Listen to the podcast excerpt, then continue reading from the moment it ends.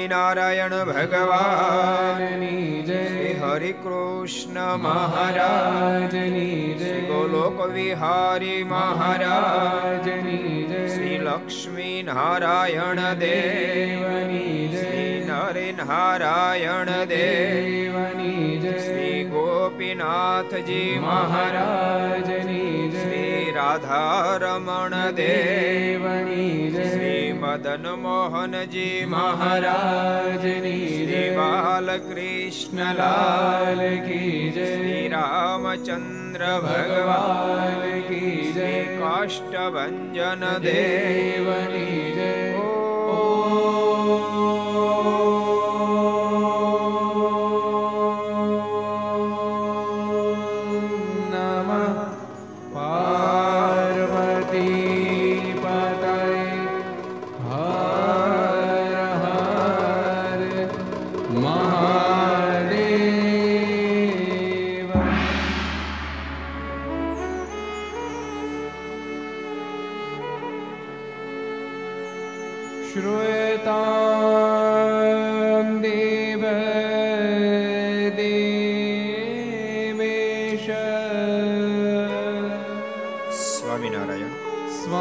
علينا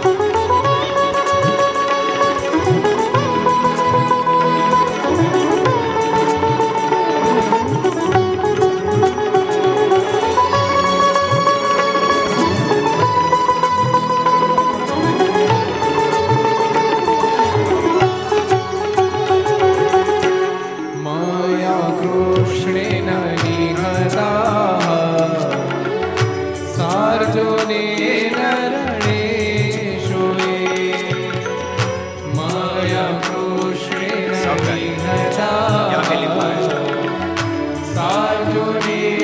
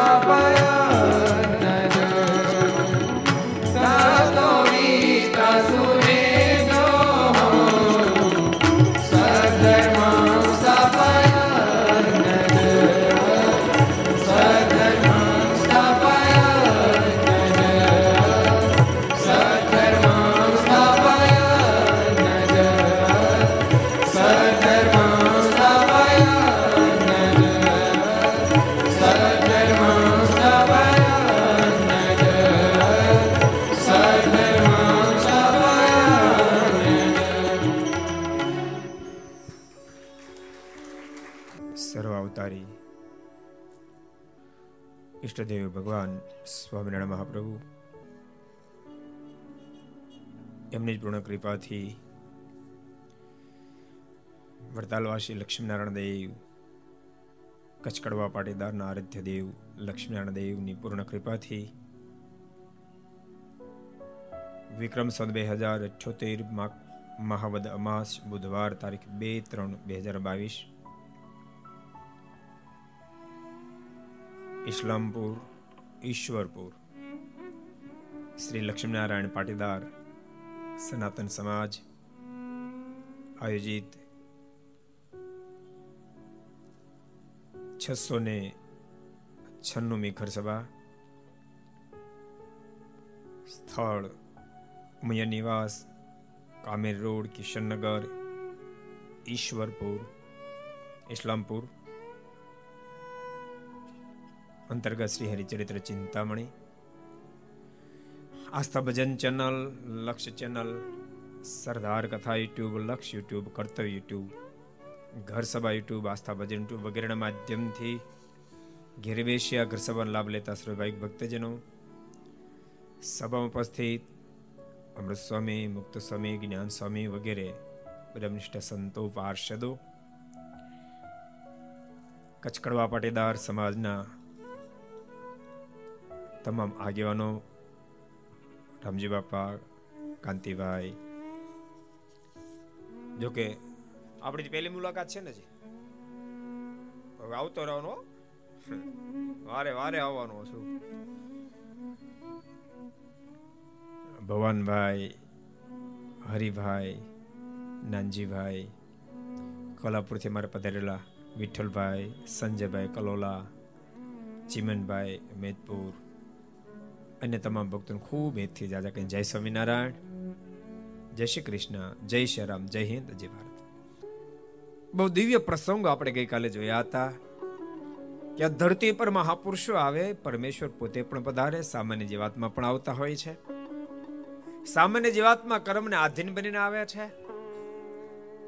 મહાપુરુષો પરમાત્માને આજ્ઞા કરીને આવે છે અને પરમેશ્વર સ્વતંત્ર થકા બ્રહ્માંડમાં પધારે છે. તો ધરતી પર મહાપુરુષો આવે. આ ધરતી પર મહાપુરુષો આવે. એ અનંત આત્માના શ્રેયને માટે આવે અને પરમેશ્વર પધારે ને, એ મહાપુરુષોના ભાવ અને પ્રેમને આધીન મને ધરતી પર આવ્યા છે. રાવણને મારવો, કૌંસને મારવો એ ગૌણ પક્ષ છે. યાદ રાખજો. મુખ્ય પક્ષ ભક્તોનો ભાવ પૂર્ણ કરવો એ હોય છે. ગઈકાલે પુનાના આંગણે ભગવાન સ્વામિનારાયણ ઘરબાર છોડીને સાત સાત વર્ષ સુધી વન વિચરણ કરતા કરતા પીપલાણે પધાર્યા હતા. કેવી બધી અદ્ભુત આપણી સનાતન ધર્મની ધરોહર છે. આ ધરતી પર પધારે ત્યારે મહાપુરુષો પણ કોઈને કોઈને ગુરુ બનાવે તો બરાબર છે, પણ આ ધરતી પર પધારે પરમેશ્વર ત્યારે એ પણ કોઈને કોઈને ગુરુ બનાવે. શું કામ? સનાતન ધર્મની સાંકળને જોઈન્ટ કરવા માટે. એ સાંકળ મજબૂત થવી જોઈએ. કાલે બહુ અદ્ભુત પ્રસંગ આપણે જોયો હતો. ભગવાન સ્વામિનારાયણ, એટલે કે નીલકંઠ ભગવાન અને ગુરુ રામાનંદ સ્વામી બહુ મોટી સભા ભરીને બેઠા હતા. એક જમાદર આવ્યો જમાદર તો આવીને સભામાં બેઠો પડે ને સમાધિ લાગીને સમાધિમાં અક્ષરધામમાં ગયો. ભગવાન નીલકંઠને ઊંચા સિંહાસન પર બેઠેલા જોયા અને રામાનંદ સ્વામીની સેવામાં જોયા. અલ્લાહ રૂપે ભગવાન નીલકંઠના દર્શન કર્યા. ભગવાન સ્વામિનારાયણનું નામ વન વિચરણમાં નીલકંઠ હતું. એને અચંબ થયો. જાગ્રત બનીને પ્રશ્ન કર્યો કે તમારે હિન્દુ ધર્મમાં ઉલટ રીત કેમ છે? ખુદા નીચે બેઠા છે. પૈગંબર ઉપર બેઠા છે. એ વખતે ગુરુ રામાનંદ સ્વામી કીધું, તમારા હિન્દુ ધર્મની પ્રથમથી જ આવી પરંપરા છે. રામચંદ્ર ભગવાન નીચે બેસતા અને ગુરુ વશિષ્ઠજી ઉપર આસને બેસતા. ભગવાન કૃષ્ણ નારાયણ નીચે બેસતા, સાંદીપનીજી ઉપર બેસતા. મારી હિન્દુ ધર્મની પરંપરા છે. કારણ કે અમારે હજારો લોકોને એ પાઠ શીખવાના હોય છે. કે આવી રીતે આપણી પરંપરા છે. એ પાઠો શીખવાડવાનો હોય છે. એટલે આપણી પરંપરા છે. ભક્તો ઇસ્લામપુરમાં જ્યારે આપણી સભા છે ત્યારે આપણી પરંપરાઓને આપણને જરૂર અનુસંધાન હોવું જોઈએ.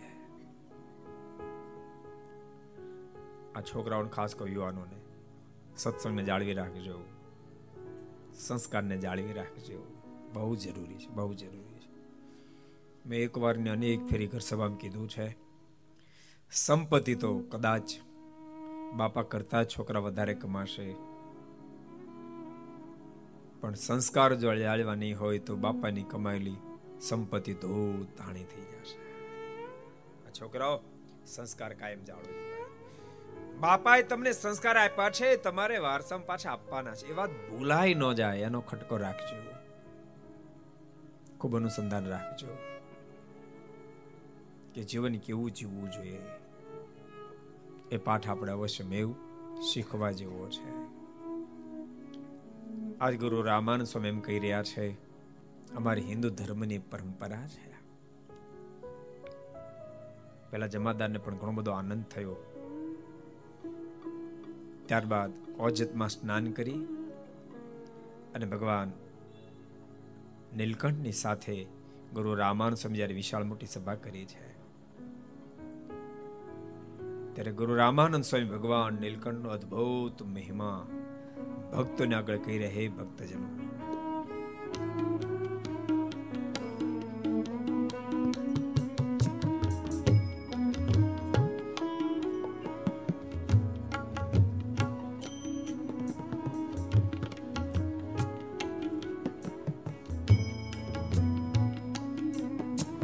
આ ધરા પર અમે જે પધાર્યા છીએ એને સદૈવને માટે તમે અનુસંધાન રાખજો. જે વાતની વિહલ્લાલજી મારે પોતાની કલમે બહુ સુંદર રીતે કંડારે છે.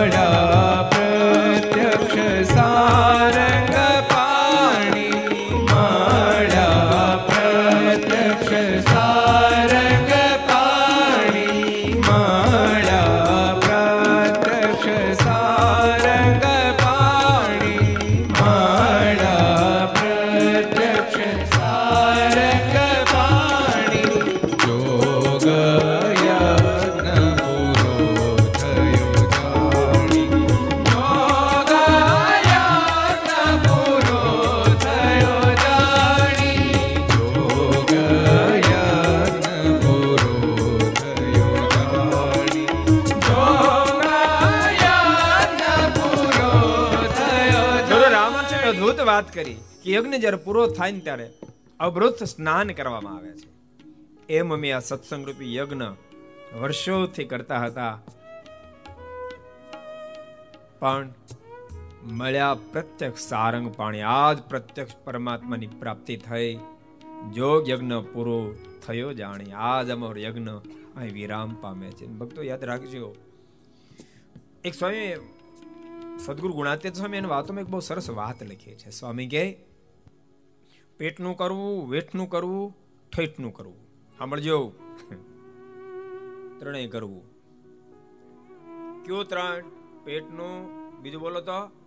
બોલો બોલો. વેઠનું ત્રીજું, ઠેઠનું. ત્રણેય કરવું. ત્રણમાંથી એકેમાં કચાસ રહે તો તમને અફસોસ થશે. પેટનું માને પોતા માટે કાંઈ નહીં કરો તો અફસોસ થશે.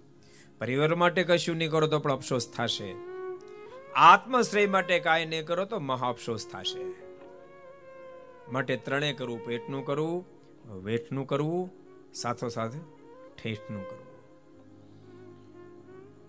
છે ક્યાંથી આપણે ઇસ્લામપુર આવ્યા? ઇસ્લામપુર શું કામ આવ્યા? તમને રોડ રસ્તા બહુ ગમ એટલે આવ્યા? શું કામ આવ્યા? બોલો તો ખરા. રૂપિયા કમાવા એમ લાગ્યું ગુજરાત કરતા એ વધારે સેટિંગ આવશે.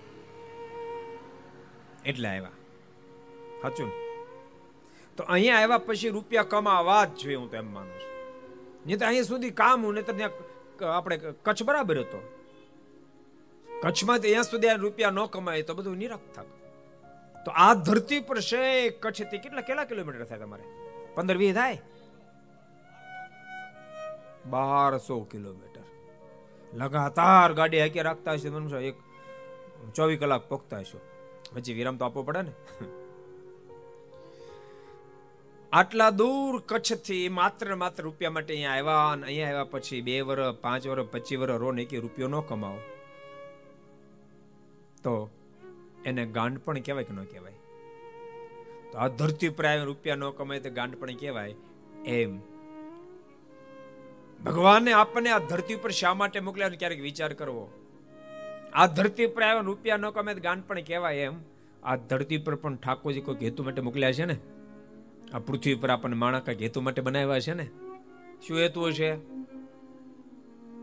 આપણા આત્માનું કલ્યાણ થાય. અને આત્માનું કલ્યાણ કર્યા મરી જાય. તો આ ધરતી પર છે, કચ્છથી આવ્યા પછી ન કમાય તેને મૂર્ખ કહેવાય. એમ આત્મા કલ્યાણ કર્યા વિના મરી જાય ને તો મહામૂર્ખ કહેવાય.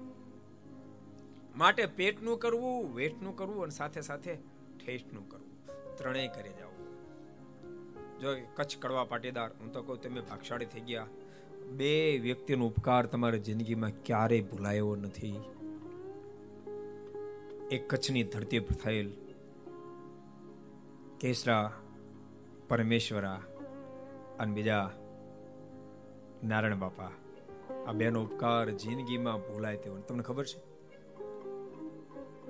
એક સમય એવો તમારો આવ્યો હતો. સંઘ બહુ ભયંકર છે. નબળો સંઘ માણસને ગમે ત્યાંથી ગુથિલ્લા ખવડાવી દે. થોડો કચ્છનો ઇતિહાસ તમારો કહો. સાંભળવો છે સંવંત પંદરસો ને બાણુંમાં. આજથી પાંચસો વર્ષ પહેલા પૂર્વે. બાબા ઈમાન શાહ એના કોન્ટેક્ટમાં તમારા વડવાઓ આવ્યા. સતપથ. અને પ્રણામે એ સર્જાણું બધા એના આશ્રિત બની ગયા. એ બિચારા ભોળપણમાં ભોળવાણા. મુમુક્ષના મનમાં કેવું હોય કે આપણને ક્યાંક સારો માર્ગ મળે, રસ્તો મળે. એને કે આપણો આ મોક્ષનો રસ્તો શ્રી રસ્તો હશે. એની બિચારાને ખબર નો તે દાડે એજ્યુકેશન નહોતું. દુનિયાદારીની જાજી ખબર નહીં. ગામડામાં ખેતી કરનારા ભોળા બિચારા ભલા માણસો એને છેતર્યા. અને હિન્દુ ધર્મ જ છે એમ કઈ અને એના આશ્રિતો કર્યા. વાસ્તવિક હિન્દુ ધર્મ હતો જ નહીં. એ મુસ્લિમ ધર્મ હતો. પંદરસો વર્ષ, પાંચસો વર્ષ પૂર્વે તમારા વડવાઓએ એનો સ્વીકાર કર્યો. હિન્દુ ધર્મના ચિહ્નો, એના રીત રિવાજો એમને રહેવા દીધા. ઉપાસના નિષ્ઠા ફેરવી. લગાવ એની સાથે લગાયો.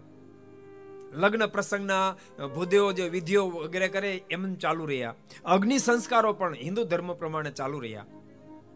એમ વર્ષો સુધી ચાલ્યું. ધીમે ધીમે એમ લાગ્યું કે સંપૂર્ણ કન્વિન્સ છે આ લોકો. ત્યારે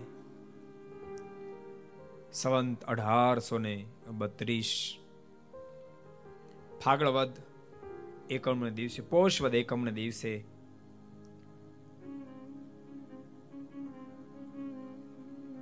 એ સતપથના ધર્મગુરુ પિરાણાવાળા પ્રાગજી કાકાએ બધી નાતને એકઠી કરી અને કહ્યું કે આ ક્યાં સુધી તમે કરી રાખશો? આ કર્મકાંડ શા માટે કરવું આની શું જરૂર છે? આ લગ્ન વગેરે પ્રસંગોમાં આ કર્મકાંડ બધા બંધ કરો. અગ્નિ સંસ્કાર વગેરે બંધ કરો. અને વાતમાં ફરીને કન્વેઝ તમારા વડવાઓ થયા. અગ્નિ સંસ્કારની જગ્યાએ દફનાવાની વિધિ એનો પ્રારંભ થઈ ચૂક્યો. લગ્ન વિધિ બધા જતા રહ્યા. સંપૂર્ણ સનાતન હિન્દુ ધર્મનો ત્યાગ થઈ ચૂક્યો. સંપૂર્ણ તમે કન્વર્ટ હિન્દુ ધર્મને છોડીને પરધર્મમાં થઈ ચૂક્યા. પણ એ જ અરસામાં પહેલો ઉપકાર તો સ્વામિનારાયણ સંપ્રદાયનો તમારે માનવો જ પડશે. સંવંત અઢારસો એકસઠમાં ભગવાન સ્વામિનારાયણના મહાન સંત સદગુરુ એ મુક્તાનંદ સ્વામી સ્વરૂપાનંદ સ્વામી ફરતા ફરતા ફરતા કચ્છની ધરતી પર આવ્યા. અને એ વખતે કેસરા પરમેશ્વરા સદગુરુ મુક્તાનંદ સ્વામીનો સત્સંગ સાંભળવા માટે ગયા. સ્વામીને સાંભળ્યા. સ્વામી, હિન્દુ ધર્મની મહત્તા બતાવી. હિન્દુ ધર્મ સનાતન ધર્મ છે. એના પાયા પાતા સુધી પથરાયેલા છે. બહુ હિન્દુ ધર્મનો મહિમા કીધો. અને હિન્દુ ધર્મ વેદ પ્રમાણે ચાલનારો ધર્મ છે. વેદ વાણી એ પરમેશ્વરની વાણી છે. એ પરમેશ્વરની વાણી પ્રમાણે આપણે જીવન જીવાય. કારણ કે સ્વામીને ખબર પડી હતી આ મુલકની અંદર આ પોઝિશન નિર્માણ થઈ છે. હિન્દુ ધર્મ છૂટી ગયો છે. એટલે સ્વામી અદ્ભુત વાતો કરી. અને સાથે સાથે કીધું, એ જ વેદ વાણીને પુકારનારા સ્વયં પરમેશ્વર ધરતી પર પ્રગટ થયા છે. સ્વામીના નામથી પ્રસિદ્ધિને પામ્યા છે. સ્વામીની વાતો સાંભળતા કેસરાજીને વસ્તુની વાતની હા પડી છે. અને એમના મનમાં થયું કે આપણે ક્યાંક ભૂલ તો કરી જ છે. સ્વામી પાત્યા પાડી પાડી પાડી અને સમજાયું કે હિન્દુ ધર્મ આ છે, આ હિન્દુ ધર્મ કહેવાય. આપણે રીત આ છે, આપણા રિવાજો આ છે, આપણી ઉપાસના આ છે. એટલે કે રાજીના મનમાં એમ થયું કે ભૂલ તો આપણે કરીએ છીએ, થાપ તો ખાતી તો યાદ રાખજો, થાપ તો ભલભલા ખાઈ જાય. થાપ તો ભલભલા ખાઈ જાય.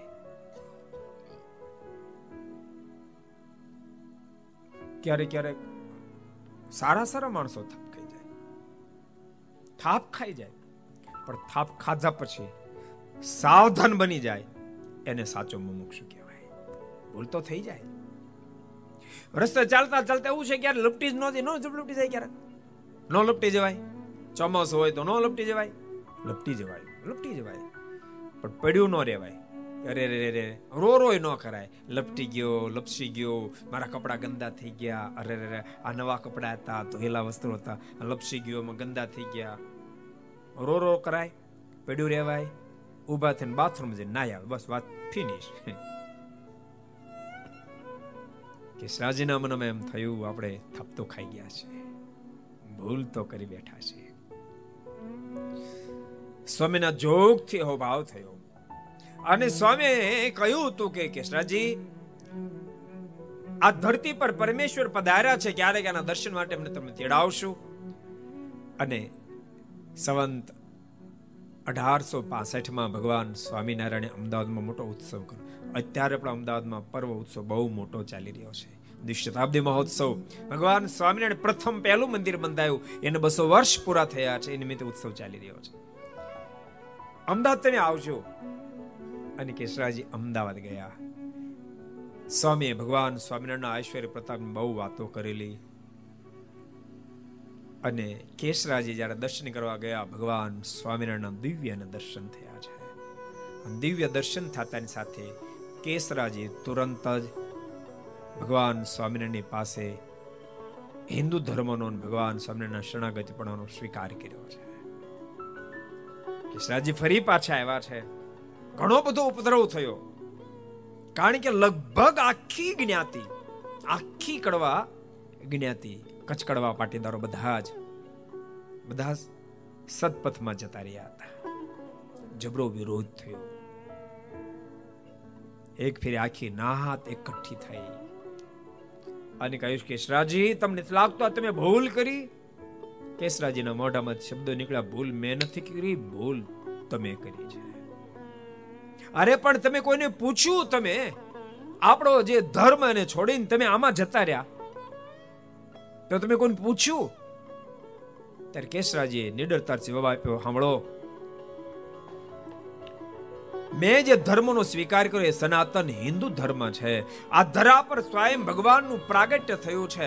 અને હું તમને એમ કહું, આપણા વડવાઓએ મૂળ સનાતન હિન્દુ ધર્મનો ત્યાગ કર્યો.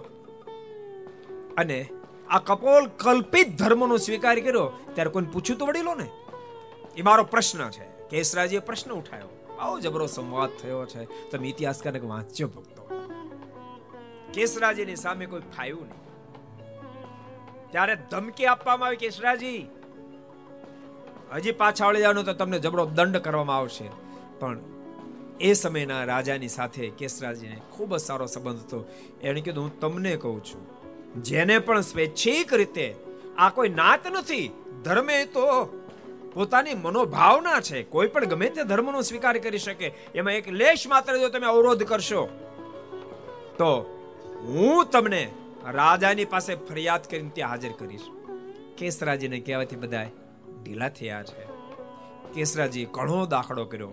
ઘણા બધા ગામડાઓની અંદર એણે હિન્દુ ધર્મ પ્રસ્થાપિત કર્યો. અનેક લોકો ભગવાન સ્વામિનારાયણ આશ્રિત બને. એની પરંપરામાં આજે પણ ઘણા બધા ગામડાઓમાં સ્વામિનારાયણ સંપ્રદાય પથરાયેલો છે.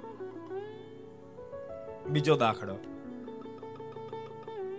નારાયણજી બાપાએ પણ ઘણો બધો કર્યો. એને ખબર પડી કે હો, ખરેખર આપણે ફસાયા છીએ. આપણે હિન્દુ ધર્મનો ત્યાગ કર્યો, આ તો ગજબ થઈ છે. નારાયણ બાપા જે લડ્યા છે, બહુ લડ્યા છે.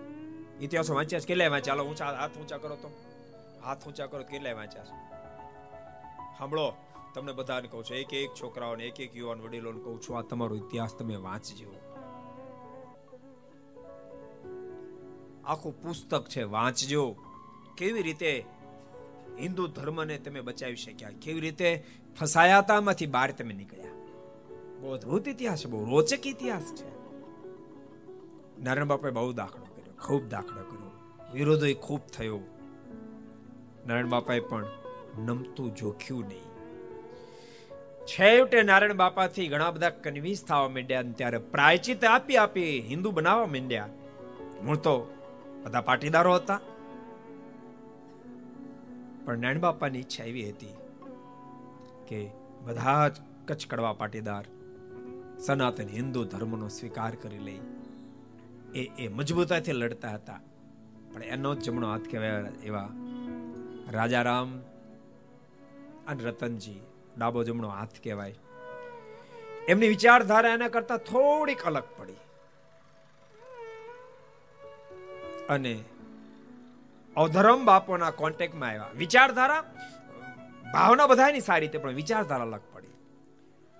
એના મનમાં એમ થયું કે આવી રીતે આપણે કરશું તો કદાચ આમાં અવરોધો વધારે થશે. કારણ કે સ્પષ્ટ નારાયણ બાપાનું મંતવ્ય એવું હતું કે આ પ્રમાણે ન કરે તો આપણે એની સાથે સંબંધ કટ કરશું, તો જ હિન્દુ ધર્મમાં ફરીવાર પાછા ઇન્વોલ્વ થશે. રાજા રામ રતનભાઈ પછી ઔધવજીરામ બાપા, એનો મત એવો હતો કે આપણે એને પ્રેશર ન કરીએ, ધીમે ધીમે ધીમે કરતા આપણે કવર કરી શકશું, એમ માની લક્ષ્મીનારાયણના મંદિરો નિર્માણ કરાવ્યા અને કચકડવા પાટીદાર સમાજને ધીમે ધીમે ધીમે કરતા ફરીવાર હિન્દુ ધર્મની અંદર ઇન્વોલ્વ કર્યા.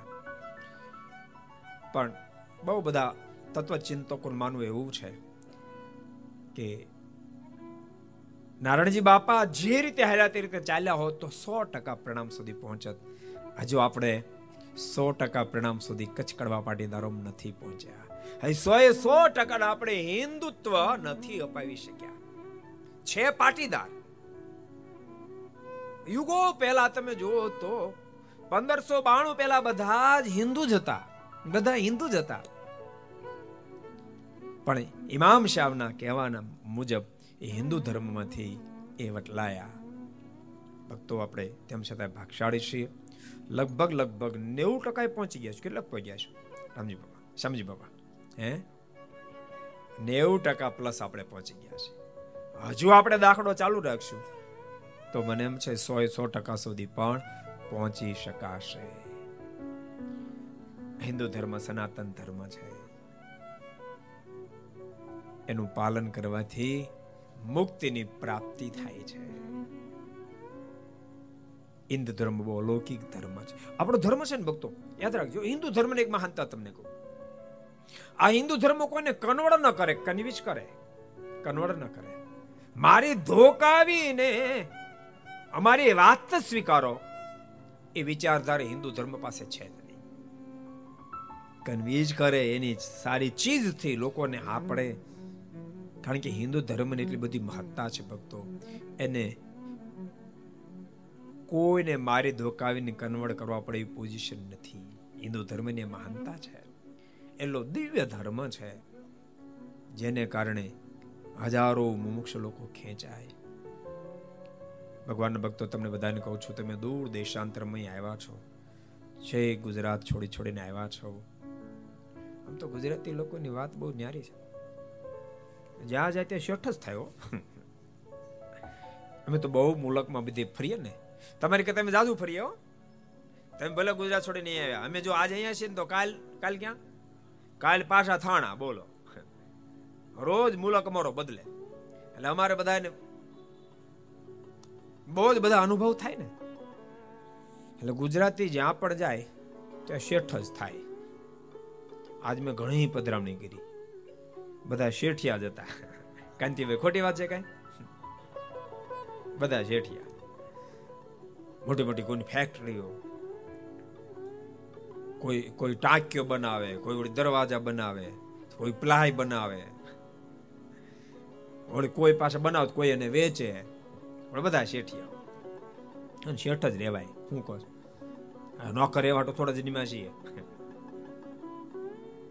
યુવાનો કહું છો પણ શેઠિયા તમે થયા, પણ સીધે સીધા ત્યાં આ બાપાએ દાખલા બધા બહુ પહેલા લાઈન વાળા દાદાએ જે દાખલાઓ કર્યા છે શમી બાપા તમે આવ્યા ત્યારે શેઠ જતા સીધા?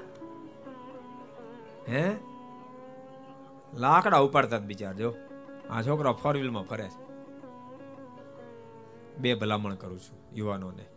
એક તો આ વડીલોની ખૂબ સેવા કરીને રાજી કરજો. બીજા નંબરમાં વડીલો જે દાખલો કર્યો છે, એ દાખલાને તમે ધૂળ ધાણી થવાની દેશો. એના દાખલાને યાદ કરી કરીને તમે ખૂબ દાખલો કરજો, ખૂબ દાખલો કરજો. ખૂબ સુખ્યા થાય છે. પણ હું સાધુ છું એટલે એ નાતે હું તમને કહું છું, માત્ર લોકના સુખની અંદર નહીં આ લોકના સુખની સાથે સાથે આપણે આધ્યાત્મિક પણ સુખી થવાનું છે. એટલા માટે મારી તમને ભલામણ છે, એક પણ યુવાનો એક પણ પ્રકારનું કુટે વ્યસન આવવા નહીં દેતા. વ્યસન બહુ ભયંકર છે. વ્યસનને કારણે દારૂ જેવા ભયંકર વેસનને કારણે કેટલાય પરિવારો બરબાદ થઈ તમાકુ, ગુટકા જેવા વ્યસનોને કારણે કેન્સર જેવા ભયંકર રોગો થાય. પછી માણસ કે મેળનો ન રહે યાદ રાખજો, ત્રીસ પાંત્રીસ ચાલીસ વર્ષની ઉંમર થાય અને કેન્સર જેવા ભયંકર રોગો લાગુ પડે. અહીંયા બેઠા આટલાને કહું છું એમ નહીં, ઘેરે પણ લાખો લોકો સાંભળીને બધાને કહું છું. જેટલા પણ આ ઘર સભા સાંભળે, બધાને કહું છું. વ્યસનો કુટેવો, કુલક્ષણ થકી બર રહેજો. કારણ કે વ્યસનો કુટેવો કુલક્ષણ, એક વાત તમને કહું? ભક્તો, કારણ કે અમે સાધુ એટલે સ્ત્રી ભક્તો બિચાર ખૂબ દુઃખી બની અને પોતાના દીકરાઓની સાથે દુઃખના પત્રો લખીને મોકલાવતા હોય. ક્યારેક ક્યારેક પોતાના હૃદય તુલ્ય દીકરીને, કલેજે જેવી દીકરીને આ યુવાનની સાથે મારી દીકરી પ્રણવશે તો સુખી થશે એ ભાવનાથી આપી હોય. પણ જમાય જમાય કપાતર નીકળે ક્યારે અનેક વેસનો કુટેવો, ભયંકર વેસનો શરાબ જેવા ભયંકર વેસનો આધીન હોય. સ્ત્રી ભક્તો શું કરે કહો તમારી સામે? શું કરે? માત્ર ને માત્ર હૃદયમાં દુઃખી થાય, પ્રભુને પ્રાર્થના કરે, બાકી શું કરી શકે?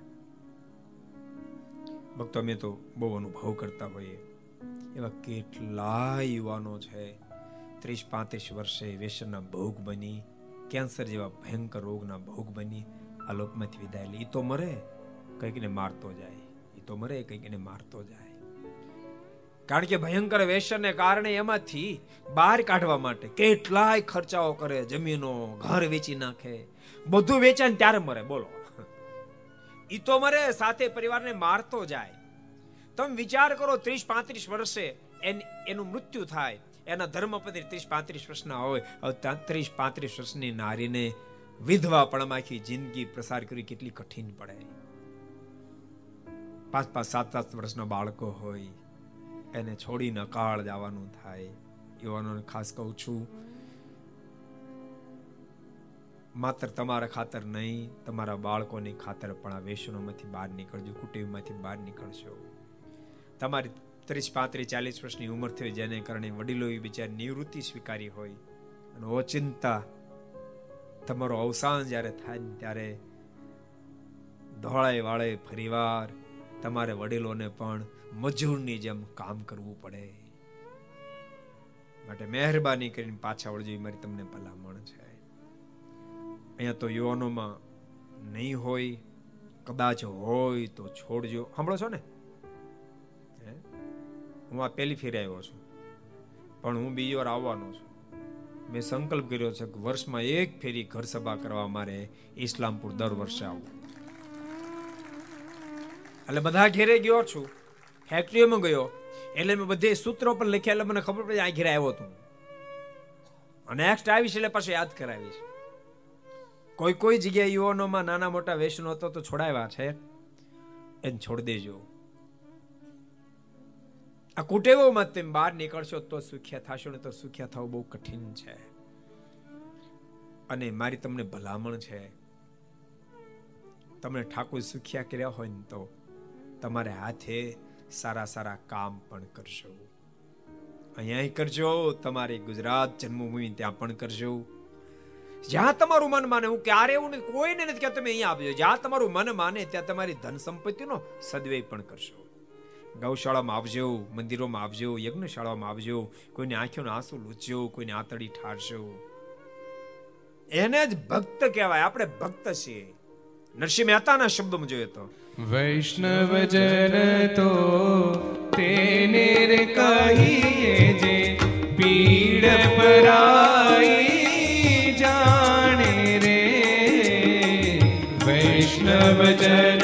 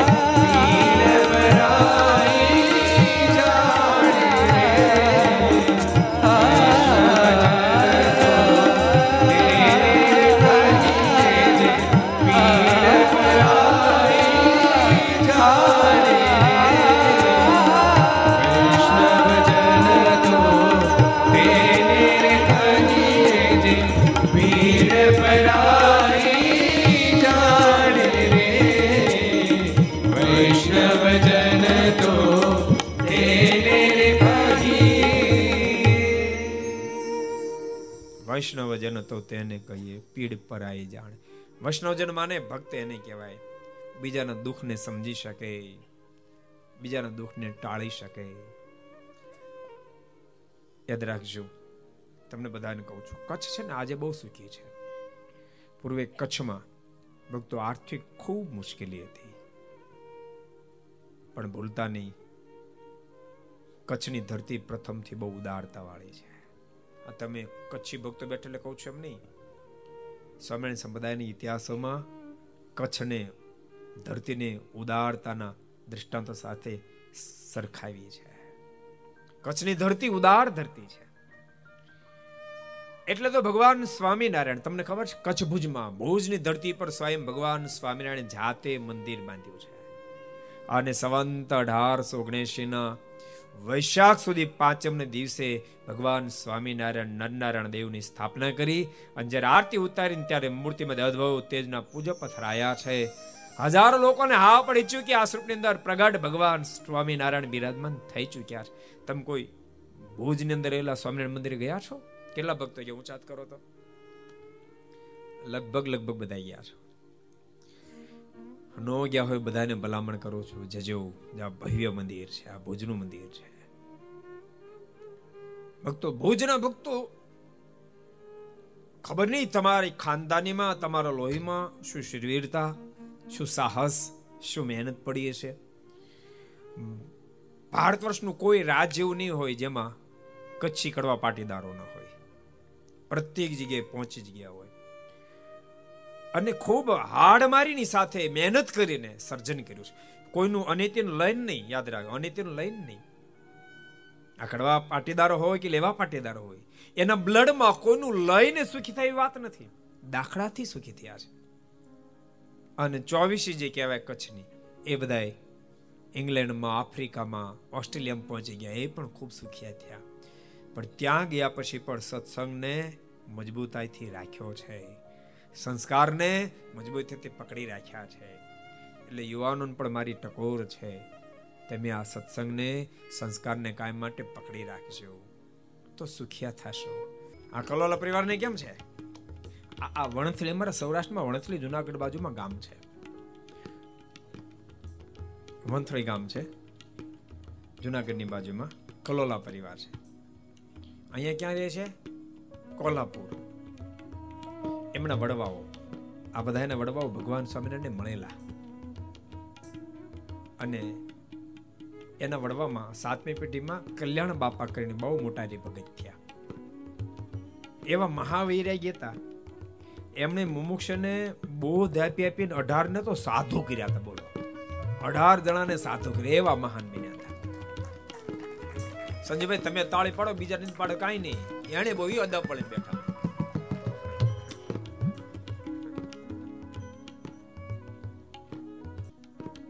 એટલે આજે પરિવાર બેઠો છે.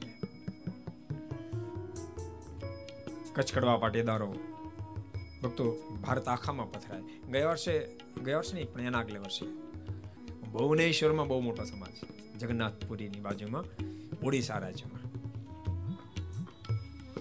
કચકડવા પાટીદાર સમાજની મોટી વાડી બનતી હતી. એના લાભાર્થે આપણી પારણ હતી. શ્રીમદ ભાગવતની કથા હતી. એ લોકો માનતા હતા કે અમારને ફાળો ન થાય. મેં કીધું ભલામણ હું ન ફાળો થાય? ઠાકોરજી કરશે. સાત દાડેની કથામાં એને જોતા તેના કરતા સવાયા રૂપિયાનો ફાળો થયો. એમ એક દાદા એક કરોડ રૂપિયા લખાવ્યા. એ કે દાદા કોઈ એક લાખ રૂપિયા ન લખાવે. મેં કીધું, એને કોઈ બિચારે સાંભળ્યું છે કે દાન દેવું છે? નથી સાંભળ્યું કે દીકો જી. એ સાંભળવું પડે. યાદ રાખજો, સગા બે ભાઈ હોય. એક ભણવા બેસે એક નો બેસે. ભણવા બેસી એન્જિનિયર થાય ડોક્ટર થઈ જાય. નો બેઠો ને બિચારાને પોતાનું નામ લખતાય ન આવડે. કેમ ન આવડે તો બેઠો નથી. એ જો બેસી ગયો પેલા ભેળો તો એ ડોક્ટર થઈ એ એન્જિનિયર થઈ જાત. એમ બિચારાને ખબર નથી દાનની શું મહત્તા છે, દાન ક્યાં આપવું જોઈએ નથી ખબર ન આપ્યું. એને છ છ દિવસ સુધી સાંભળ્યું. એને પ્રેરણા કોઈ એમની વ્યક્તિગત નહોતી કરી, પણ સભા ઊભા થઈને મારે એક કરોડ રૂપિયા લખો અને આપી દીધા. એટલે હું તમને કહું છું, કચ્છની અંદર દાતારી છે. ભગવાન સ્વામિનારાયણે પહેલું મંદિર નિર્માણ અમદાવાદમાં કરાવ્યું છે ઉત્સવ અત્યારે ચાલે છે. એ જ વખતે એ પ્રતિષ્ઠા પૂર્ણ થઈને ભગવાન સ્વામિનારાયણ જ્યારે ગઢપુર પધાર્યા ને એ વખતે ભોજના ભક્તો આવ્યા છે અને ભોજના ભક્તોએ ભગવાન સ્વામિનારાયણને પ્રાર્થના કરી, ભગવાન નગરે અસ્માકમ નર નારાયણાલયમ, કાર્યતમ વયમ શમ કરીશમો ધનાદિના. કૃપાનાથ, આપ અમારા નગરમાં કોઈ સંતને મોકલો મંદિર કરવા માટે. અમે તનથી સેવા કરશું, ધનથી પણ સેવા કરશું. યાદ રાખજો, ભગવાન સ્વામિનારાયણ જેટલા મંદિર બંધાવ્યા એક માત્ર ભુજના ભક્તો બોલ્યા છે, અમે તનથી અને ધનથી પણ સેવા કરશું. ન તો દાડે તો ગરીબ સ્થિતિ હતી. પણ ભૂલતા નહીં. અમીરાય ને દાતારીને કાંઈ લેવા દેવા નથી. કાંઈ લેવા દેવા નથી. તમે એવું નહીં માનતા, અમીર માણસ દાતાર હોય શકે. નહીં. હા, એને દાતારીની ખબર પડે. એની પાસે અમીરે આવે ત્યાં લાખો કરોડોના દાન કરવા મળે, ત્યારે ખબર પડે, આ તો જબરો દાતાર છે. ખબર પડે. પણ એવું નથી. અમીરાય આવે પછી દાતારે આવે. અમુક અમુક તો અમીરાય જેમ જેમ આવતા એમ લિહાડ થતા જાય. હાવ લુખેજ થઈ જાય. એક રૂપિયો નો આપે કોઈને. તમને બધાને કહું છું, વડીલોને કહું છું, તમે છોકરાની સિંચન સિંચન કરજો. હજુ તમારી વાત માને છે. બેટાઓ, જે તમે કમાણી કરો એમાંથી અમુક ટકા રકમ સદમાર્ગમાં વાપરી નાખશો. મારો વ્યક્તિગત મત ભગવાન સ્વામિનારાયણની આજ્ઞા છે, હું પણ એમ માનું છું. ભગવાન સ્વામિનારાયણ તો પોતાના આશ્રિતોને આજ્ઞા જ કરી. સોએ નબળી થઈ તો પાંચ રૂપિયા અને તો સોએ દસ રૂપિયા.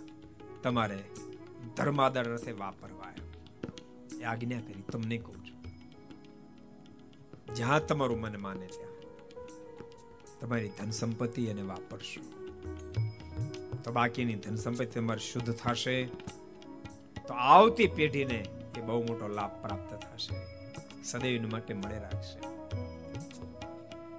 અને ભૂલશો નહીં. ખાલી નાવું ધોવું એટલા પર્યાપ્ત વાત નથી. સવારમાં નાહી ધોઈ, ભગવાનની પાસે બેસી, પાંચ માળા અગિયાર માળા કરશો. ભગવાન સાથે સંબંધ જોઈન્ટ કરશો. રૂપિયા તો માત્ર પુરુષાર્થથી નહીં, પુરુષાર્થ સાથે તમારું પ્રારબ્ધ જોર કર, રૂપિયા આવે. મચ્છીમારી ઘેરે કરોડો રૂપિયા હોય. એ કઈ મોટી વાત નથી. પણ પ્રાપ્ત થયેલી સંપત્તિ એ આપણને ખોટે માર્ગે ન દોરી જાય. એને માટે સંસ્કાર ખૂબ જરૂરી છે. તમારું પૂર્ણ પ્રાર્ધ હશે તો સંપત્તિ મળી છે, પણ એ પ્રારબ્ધને ચાલુ રાખવું હોય અને પ્રાપ્ત થયેલી સંપત્તિ પ્રાપ્ત થયા પછી પણ સદમાર્ગ ન છોડવો હોય તો પરમાત્મા સાથે સંબંધ જોઈન્ટ કરવો પડે. એક લાખ લીટર પાણીની ટાંકી હોય કોક તમે ખોલી નાખો, પછી ઉપરથી પાણી નાખો જ નહીં, તો ખાલી થઈ જાય કે ન થઈ જાય? ઘણા નથી કહેતા, ફલાણા બાપાના, બાપા તો બહુ રૂપિયા વાળા હતા. આ છોકરા પા કાંઈ નથી. એનું કારણ ટાંકો ખાલી થઈ ગયો. તમે એમ નહીં માનતા એને મહેનત બંધ કરી દીધી. ક્યારેક ગમે એટલી મહેનત કરે, પણ પ્રારબ્ધ પૂરું થઈ જાય એકલી મહેનત પણ કામ લાગતી નથી. તબદીર નહીં ચલતી હૈ, તકદીર કે આગે. અને એ ક્રમ જો ચાલુ રાખવો હોય તો રોજ પાંચ કે અગિયાર માળા નાય ધોન કરશો. ઘરમાં રોજ ઠાકોરને થાળ કરશો જે કાંઈ દાળ ભાત, શાક, રોટલી બીન્યા હોય એ પહેલા ભગવાનને જમાડજો. પછી રોટલી ભેળી રોટલી, શાક ભેગું શાક, દાળ ભેગું દાળ બધું પ્રસાદીનું કરી અને પછી ઘરના સદસ્યો ભોજન કરશો. તેલ, ઘી, દૂધ, પાણી એને કપડાથી ગાળીને વાપરશો. એમાં પાણીને બાર બાર કલાકે ગાળવું પડે. બાકી તેલને, ઘીને, દૂધને એકવાર ગાળ્યા પછી અનગળ ગણાતું નથી. સિવાય અંદર જીવાત પડે મરી જાય ફરી વાર ગાળવું પડે. ને તો એક જ ફેરી ગાળવું પડે. આખો ડબ્બો એક ફેરી ગાળ નાખવાનો. હવે તો ઠાકોરજી મહેરબાની કરી છે. એવું કઈ નથી રહેવા દીધું કે ભાઈ એક કિલો કે પાંચસો ગ્રામ તે લાવવું ગાળું પછી ત્રીજી દી લાવવું ગાળું, એવું નથી રહેવા દીધું. હવે તો ઠાકોરજી આખે આખા ડબ્બા લઈ આવો. એકારે દહ દઈ એ વ્યવસ્થા કરી દીધી છે. એક જ ફેરી ગાળો અને એક ડબ્બો ગાળો એટલે પંદર દી તો ચિંતા નહીં. પંદર દી તો અને તમારે તેથી વધારે હાલતું કારણ કે કચ્છી લોકો તેલ ઓછું ખાય. ઓછું ખાવ ને. હવે દરબીડા ખાવા? ઘી વધારે ખાય ઘી વધારે ગાળવું પડે. ઘી વધારે ખાય એ વાત સાચી. એક કરી ભગત મને કે આ લોકો લોકો એકલી ખીચડી જ ખાય. એમ ઇંગ્લેન્ડ ગયા હતા ને ત્યારે. આ લોકો એકલી ખીચડી જ ખાય. મેં ખીચડી નામ જ છે ખીચડી. ઈ શીરા કરતા મોંઘી થાય. પૂછતો ખરો. એક કિલો મગની દાળમાં ખાલી સો ગ્રામ ચોખા નાખે. અને ચોડોતા ચોડોતા સામે પાંચસો ગ્રામ ઘી નાખી દે અને વધારે સારા રસોઈ તો સાતસો નાખી દે એટલે ભગવાનના ભક્તો બધા નિયમોનું પાલન કરે. સુખિયા થવું હોય તો. આપણને ઠાકોરજી માણસ બનાવે છે તો માણસની જેમ જીવન જીવવું જોઈએ. હું તમને એમ કહું, સ્વરમાં નાયા, વિના જાગ્યા, મોઢું વિછળું ન વિછળું બ્રશ કર્યું, ન કર્યું, અને નાસ્તો કરવા બેસી ગયા. અને સીધા ધંધે જતા રહી. તો આપણામાં પશુમાં ફરક શું? એ નથી નાતું જોતું આપણે નથી નાતા જોતા એ નથી માળા ફેરવતા આપણે નથી માળા ફેરવતા એ નથી દેવાબતી કરતા, આપણે નથી દેવાબતી કરતા. એ કોઈ શાસ્ત્ર નથી વાંચતું, આપણે નથી વાંચતું. બાકી આપણે ખાઈ છીએ એ ખાય છે, આપણે ઊંઘી, એ ઊંઘે છે. બાકી બધું એ બધું કરે છે. નથી કરતા. આપણામાં પશુમાં ફરક હોવો છે પશુવત જીવન જીવાય નહીં. સંસ્કારયુક્ત જીવન જોઈએ સંસ્કારયુક્ત જીવન જીવીએ તો જ માણસ કહેવાય. બોલતા નહીં, આપણને ભગવાને મનુ શરીર તો પ્રભુમાં પ્રેમ કરવા માટે આપ્યું છે. જો સત્સંગનો જોગ ન હોય ને, તો ભલભલા ગમે તેટલા ખોટે માર્ગ વહી જાય. સમય સંપદાનો એક અદભુત ઇતિહાસ તમને કહું. વડતાલની બાજુમાં ડભાણ છે. વડતાલ તમે કોઈ ગયા છો? કેટલા ગયા? હું ચાત કરો. ઘણા બધા ગયા છે. સ્વામિનારાયણ સંપ્રદાયનું વડતાલ મુખ્ય કેન્દ્ર સ્થાન છે. સ્વામિનારાયણ સંપ્રદાયના બે મુખ્ય કેન્દ્ર સ્થાન અમદાવાદ અને વડતાલ. એના નીચે પછી અમદાવાદ નીચે ભુજ આવે, વડતાલ નીચે જુનાગઢ, ધોલેરા અને ગઢપુર આવે. પછી તો વડતાલની અંદર ભક્તો, અમદાવાદ નીચે લગભગ સાતસો આઠસો મંદિર, અમદાવાદ ભુજ નીચે સાતસો આઠસો મંદિર હશે. વડતાલ નીચે લગભગ પંદરસો બે હજાર મંદિરો હશે, નાના મોટા મંદિરો. પણ મુખ્ય ગાદી વડતાલ કહેવાય.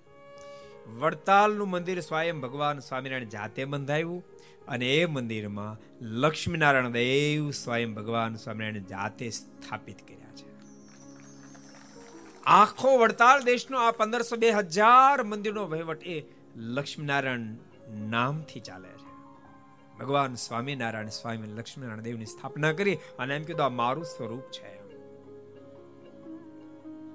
લક્ષ્મીનારાયણ દેવ દર્શન કેટલાય કર્યા છે? ને હમણાં કરાવવા મળશે. જો આ લક્ષ્મીનારાયણ દેવ છે. આ જે નાના દેખાય ને એ લક્ષ્મીનારાયણ દેવ, મોટા છે ને શામળા, એ રણછોડરાયજી છે. એની બાજુમાં નારાયણ, એની બાજુમાં લક્ષ્મીજી છે. ઇતિહાસ બહુ અજોડ છે. ભગવાન સ્વામિનારાયણ નીલકંઠ રૂપે વન વિચરણ કરતા કરતા વડોદરા પધારેલા અને વડોદરા અંદર ભગવાન સ્વામિનારાયણને એક વિપ્રએ ખૂબ તાણ કરીને કીધું કે આપ મારે ત્યાં રોકાવો. ભગવાન સ્વામિનારાયણ કીધું કે અત્યારે અમે તમે તમારે ત્યાં નથી રોકાતા.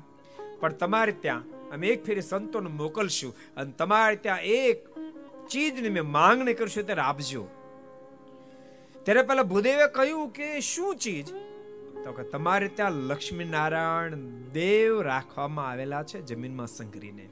અમારા સંતોને જ્યારે મોકલો એમ મંદિર બંધાવશું ત્યારે ત્યારે એ દેવને તમે આપશો આ ભગવાન સ્વામિનારાયણ ભવિષ્ય બાક્યું અને પછી ભગવાન સ્વામિનારાયણ જ્યારે વડતાલનું મંદિર બંધાયું, ત્યારે સંતોને મોકલ્યા છે. પેલા ભૂદેવને વાત કરી કે અમારા ભગવાન સ્વામિનારાયણ કહ્યું છે, તમારે ત્યાં લક્ષ્મીનારાયણ દેવ છે. અને તમને પૂરી એને કહ્યું હતું કે અમારા સંતો જ્યારે આવે ત્યારે દેવ આપજો, એ આપો. અને ત્યારે ભૂદેવ રાજી થઈ, એ લક્ષ્મીનારાયણ દેવ આપ્યા, જેની સ્થાપના વડતાલને આંગણે કરવામાં આવી છે. ભક્તો આ વડતાલ આખું જોબન પગીનું હતું. માણસ કેટલો બદલાઈ શકે છે.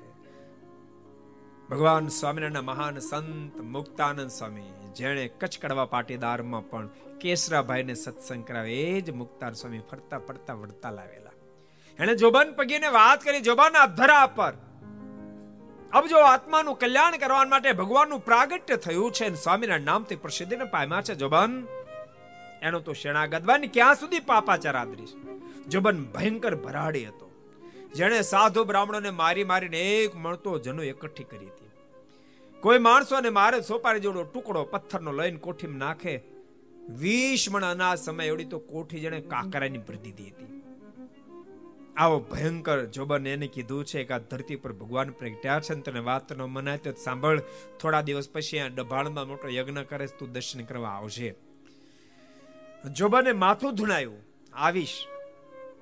ભગવાન સ્વામિનારાયણના દર્શન કરવાને માટે અને ખાતરી કરવા માટે જોબન પોતાના સાગરીતો લઈને નભાણાયો. મનમાં નક્કી કર્યું, હું એ સાધુરામ એમ કહેતા હતા સ્વામિનારાયણ ભગવાન છે. એ જો ભગવાન હોય તો શરણાગત બની જાઓ. એ ભગવાનનો તો એની માણકી વખણાઈ માણકી ચોરી લઉં આમ નિર્ધાર કરી અને જોબન નભાણ આવ્યો ત્રણ રાત્રિ ત્રણ દિવસ સુધી જાગ્યો છે. પણ જ્યારે ગોળશાળમાં પ્રવેશ કરે ત્યારે ભગવાન સ્વામિનારાયણ માણકીની બાજુમાં દેખાય. ક્યારેક એને ઘાસ ખવડાવતો હોય, ક્યારેક કેશવાળી ઉપર હાથ ફેરવતો હોય. આ વારંવાર ઘટના જોઈ છે. ત્રણ દાડા અંતે મનમાં વિચારથી માણકી તો નહીં ચોરાય, પણ જે હાથમાં આવે લઈને ભાગી જાઓ. આમ નિર્ધાર કરી અને બીજી બાજુ જ્યાં ઘોડશાળામાં પ્રવેશ કર્યો, પણ પ્રવેશ કરતાની સાથે ઘોડીએ ઘોડીએ ભગવાન સ્વામિનારાયણના દર્શન થયા. ઘોડીએ ઘોડીએ ભગવાન સ્વામિનારાયણના દર્શન થયા. અને ઘોડીએ ઘોડીએ ભગવાન સ્વામિનારાયણના દર્શન થતાની સાથે જોબન ચમક્યો. અને જ્યાં પીછે હટ કરે એ જ વખતે ભગવાન સ્વામિનારાયણ બોલ્યા છે, બાપ જોબન જોબન, ક્યાં સુધી પાપાચાર આદરીશ? અને જ્યાં પાપ છૂટવાનું સ્થાન છે, ત્યાં જ પાપ કરવા આવ્યો? નથી મોક્ષ કરવો, નથી મુક્તિ કરવી. અને એ જ વખતે જોબન પગે દોટ મૂકી છે, ભગવાન સ્વામિનારાયણના પગ પગડ્યા કૃપાનાથ, મને તમારો શરણાગત બનાવો. ભગવાન સ્વામિનારાયણ હાથમાં પાણી લેવડાવ્યું પ્રતિજ્ઞા કરાવી, કરી પ્રતિજ્ઞા. આજ પછી દારૂ નહીં પીવું મીઠ નહીં ખાવ, ચોરી નહીં કરવું બેચારના પથે નહીં જાઓ. કોઈની હિંસા નહીં કરવું વગેરે વગેરે પ્રતિજ્ઞા લેવડાવી મુખ પાણી નીચે. જોબન કે પાણી નીચે ન મૂકું, કેમ? કૃપાનાથ મેં બહુ પાપો કર્યા છે. માથાના જેટલા વાળ, એટલા મેં પાપો કર્યા છે. અનેક મા બાપોને સંતાનો વિનાના કર્યા છે. અનેક સંતાનોને મા બાપ વિનાના કર્યા છે. અનેક બહેનોને ભાઈ વિનાની કરી છે. અનેક ભાઈઓને બહેન વિનાના કર્યા છે. કૃપાનાથ પાણી નીચે મૂકું ને તો પૃથ્વી ફાટી જાય. ત્યારે ભગવાન સ્વામિનારાયણ બોલ્યા છે, જુબન, સાંભળ, અંધકાર ત્યાં સુધી ટકે, જ્યાં સુધી સૂરજ પ્રગટ ન થાય. એમ જોબન, તું પાપી ત્યાં સુધી હતો, જ્યાં સુધી તને મારો મેળાપ નહોતો થયો. મોહિક પાણી નીચે, મેં તારા તમામ પાપોને માફ કરી દીધા છે. અને ભક્તો એટલા માટે હિન્દુ ધર્મમાં શરણાગતિની બહુ મોટી મહત્તા હોય છે. ગુરુની પાસે હાથમાં પાણી લઈ અને શરણ મંત્રની સાથે કંઠી ધારણ કરે ત્યારે એના પૂર્વના તમામ પાપોને માફ કરવામાં આવે છે. જોબન ભગવાન સ્વામીનો શરણાગત બન્યો પણ પીછેહટ કરી. પાછો એ વડતાલ જતો હતો. એ વખતે એના મનમાં સંકલ્પ થયો કે મારા જેવો જોબન સ્વામીની ઝાડમાં આવી ગયો. અરે મારું નામ સાંભળતા રડતા છોકરાઓ છાના રહી જાય. તારાપુરથી પુના સતારા સુધી મારા નામની આંખો વાગે. અરે વડોદરામાં જાઉં તો મોટા મોટા વ્યાપારીઓ તેજુરીની ચાવીના જોડાના ઘા કરી દે ભાષા આપતા લૂંટું એટલું લૂંટી લે પણ મને મારીશ નહીં. અરે સયાજીરાવ સરકાર મને પકડવા માટે ઇનામ જાહેર કરે પણ માયનો લાલ, કાળા માથાનો માન્યું, કોઈની તેવડો નહીં જાહને ઝીલી શકે. એ હું જોબન, આ સ્વામીને જાળમાં આવી ગયો? પણ વળતો વિચાર થયો, પણ મેં ઘોડીએ ઘોડીએ જોયા તો એક કામ કરું.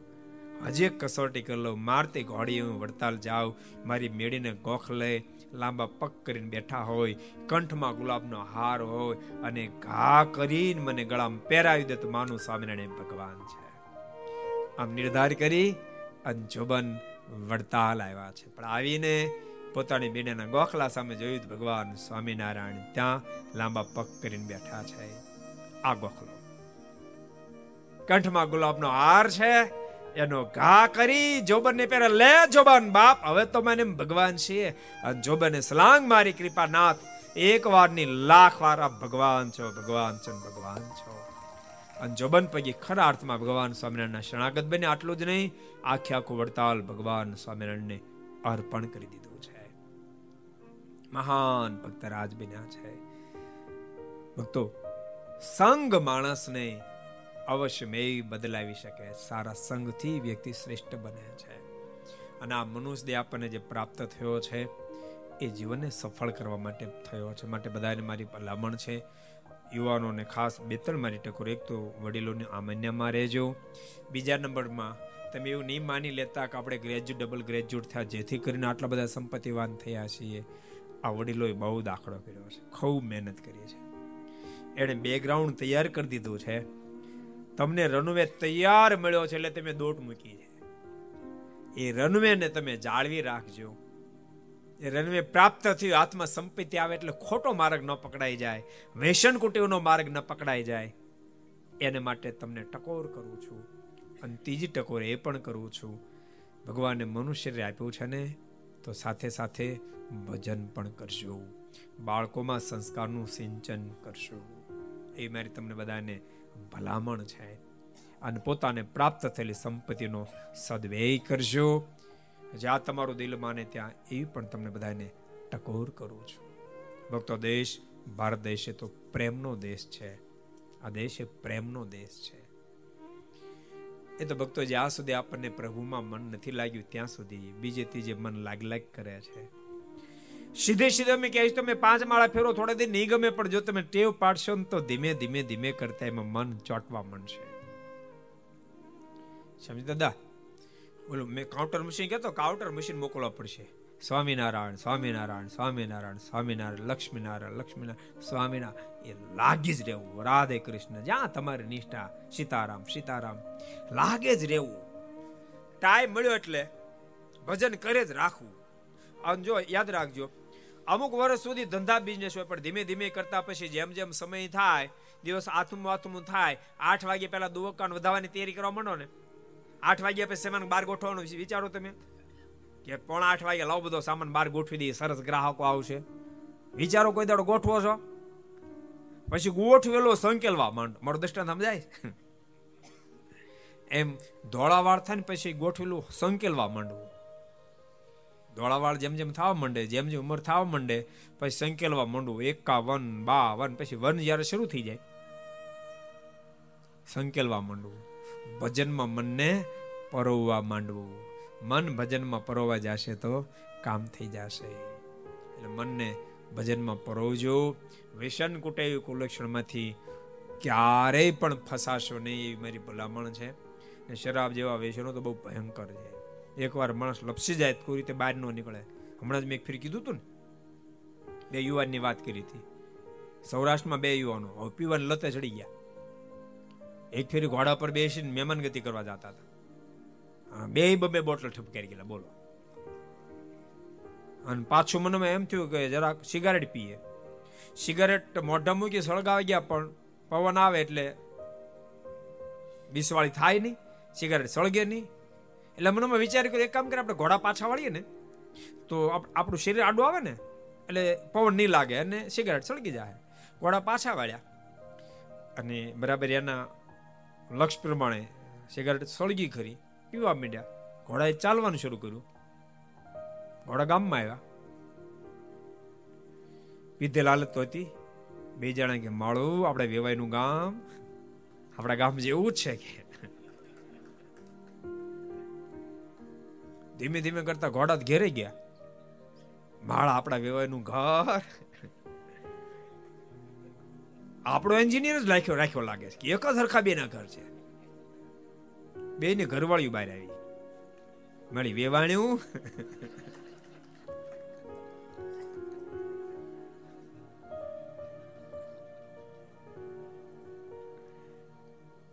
વેવાણ્યું સમજી ગયો કે આ બે પીને આવ્યા ચપ્પલ હાથમાં લીધા. ફળું ફળું બબે ગાલ પર ઠપકાર્યા ને.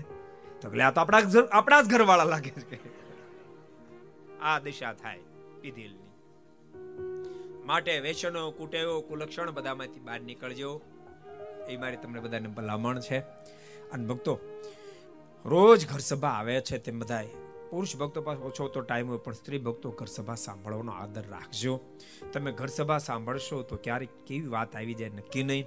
સ્ત્રી ભક્તો સાંભળશે તો બાળકોની અંદર સંસ્કારનું સિંચન કરશે. જીવન જીવાડો રાહ મળશે. અને ઘર સભા લક્ષ ચેનલમાં આવે છે, પણ સાથે સાથે આસ્થા ભજન ચેનલમાં પણ આવે છે. પણ તમે સાંભળજો ક્યારેક એવો શબ્દ નીકળે એક જ શબ્દ ક્યારેક માણસને ઉજાગર કરી નાખે. એક જ શબ્દ ઉજાગર કરી નાખે. બિલમંગલને સંત એક શબ્દ કરી નાખ્યા છે. તુલસીદાસજીને એક જ શબ્દ એ તુલસી તુલ તળસ્યામાંથી તુલસીદાસ કરી નાખ્યા છે. એક એક શબ્દ ક્યારેક જીવનને ઉજાગર કરી નાખે એટલા માટે ભગવાન ભક્તો ઘર સભા સાંભળવાનો આગ્રહ રાખજો.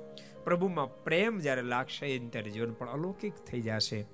એનું પણ અનુસંધાન રાખજો. એ બધા ભક્તોને ભલામણ છે.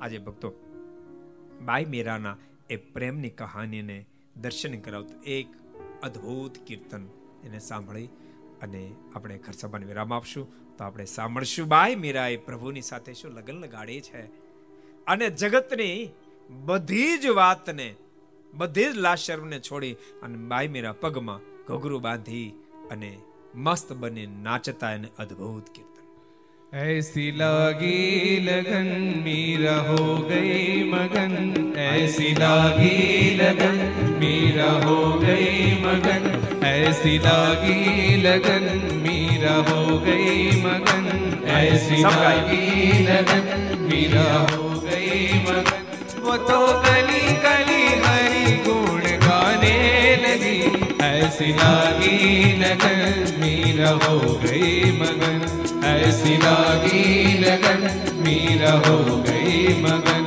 कोई रोके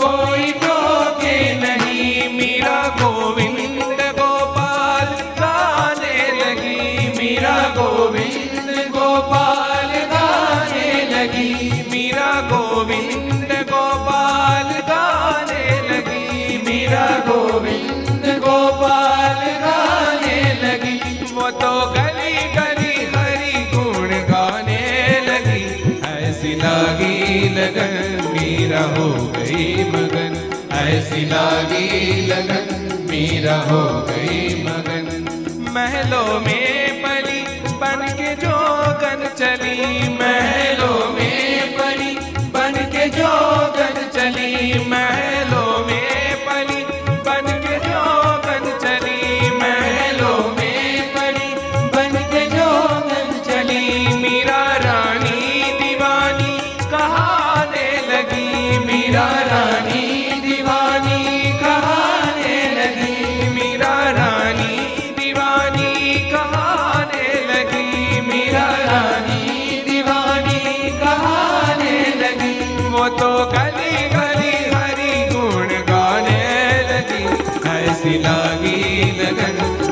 हो गई मगन ऐसी लागी लगन मीरा हो गई मगन ऐसी लागी लगन मीरा हो गई मगन ऐसी लागी लगन मीरा हो गई मगन बरे सरे गरे ग गरे ग गरे म गरे सरे रे रे रे रे गरे जने बनी नि नि स गरे म गरे जने सा नि सा ग म बनी सा नि सा नि सा ग म ब स नि बनी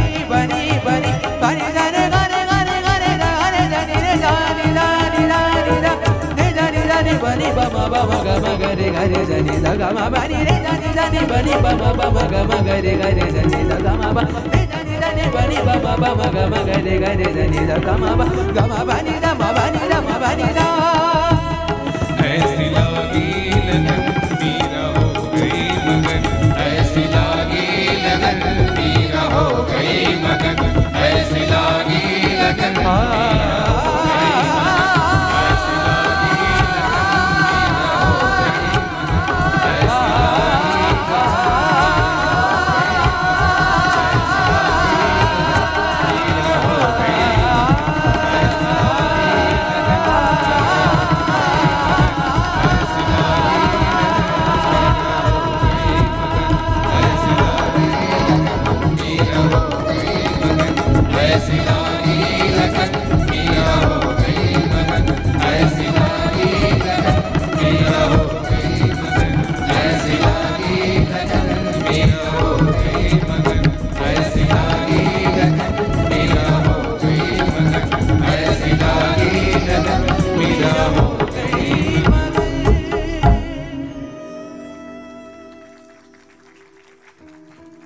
હિન્દુસ્તાનની ધરતી છે. આ ધરતી પર હજારોની લાખો લોકો પરમાત્માના સ્વરૂપમાં મગ્ન બની ચૂક્યા છે. એ જ રાહ ઉપર આપણે ચાલતા રહેજો. આ લોકોને પરલોક બંને તમારા ઠાકોર જરૂર સુધારશે. એ શબ્દોની સાથે આવો એક ઉદ્ઘોષ, બીજ મંત્રની સાથે આપણે ઘર સભાને વિરામ જાહેર કરશું. ઓ रौं रं